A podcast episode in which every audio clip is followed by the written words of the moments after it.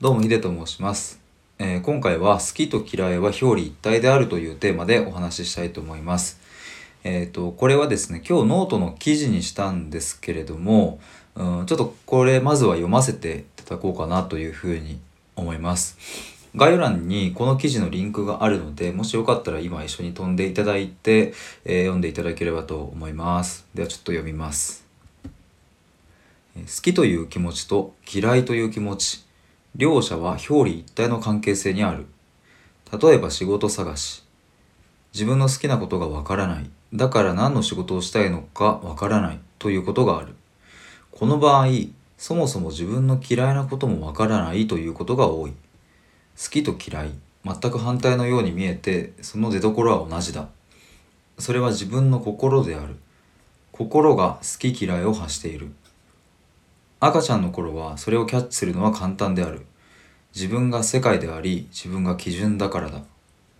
でも大人になる過程でその基準に歪みが生じる。心が発する好き嫌いに蓋をし始める。そしてどんどん奥の方に押し込めていき、認識することをやめていく。そうでもしないと生きづらいのだ。自分の心を奥底に追いやってしまった方が楽だし、自分の心を自分でつかめない方が都合がいい。ただそんなことをしているともっと生きづらくなってくる。だから恐る恐る崖の縁から奥底に追いやった心をそっと覗いてみる。それを引っ張り上げて蓋を開けるには苦痛が伴う。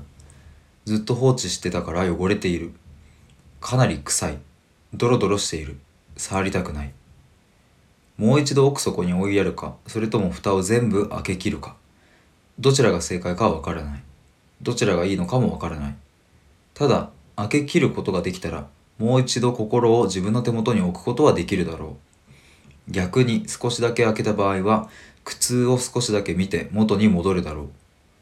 どの選択が最適なのかはわからないが、僕は奥底から心を引っ張り上げる選択を取った。そしてその蓋を開けた。あとはその、その中にあるドロドロしたものを全部取り出すだけだ。僕はもう一度自分の心を手元に置きたい。という記事です。まあ、今回のこの、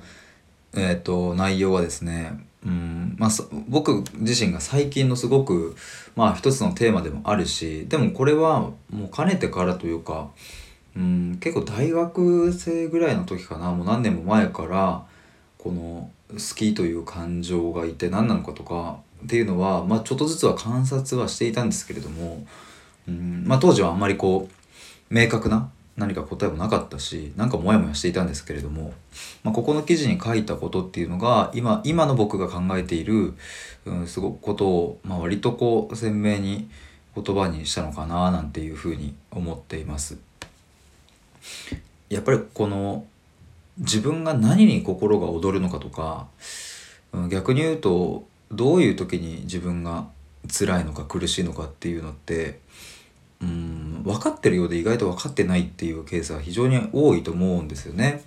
まあ僕はまさにそうだったんですけれども、なんか自分でもそんなに、うん、悩みがあんまりない人なのかな、ない人間なのかなとかって思ってたし、うん、でもなんかこれといって、なんだろうな、何かを成し遂げたいとか、こうなりたいっていう強い、うん、そういう気持ちがあるわけでもないし、これ何なんだろうな、みたいなモヤモヤしたのでずっとこう、まあ大学生の時とか、まあ過ごしていたんですけれども、まあ、今振り返ってみれば、うんと、自分の心に蓋をしてもうぐるぐるに縛り付けてそれを崖の奥底にこうボンってもう落としてる状態なので、えーそもそもその存在に気づかないしそしてそれはその崖の奥底の方でずっと放置されているんでどんどん汚れていくし、うん、でますますこう臭いから見たくなくなってくるっていう、まあ、そういう負のループにあったんだなっていうふうに思いますね。まあだから今はそれを認識することができているし、うん、だからこそ僕はそれをもう一度引っ張り上げて開けてみるっていう作業を、まあ、今年やってみたしでも開けてみたもののそのドロドロした汚いもんっていうのはそう簡単に全部剥がれ落ちないので、えー僕は今まさにそれをこうせっせとまあ掃除っていうのかななんかこう改めてこう更新していくような感じで、えー日々生きているわけですが。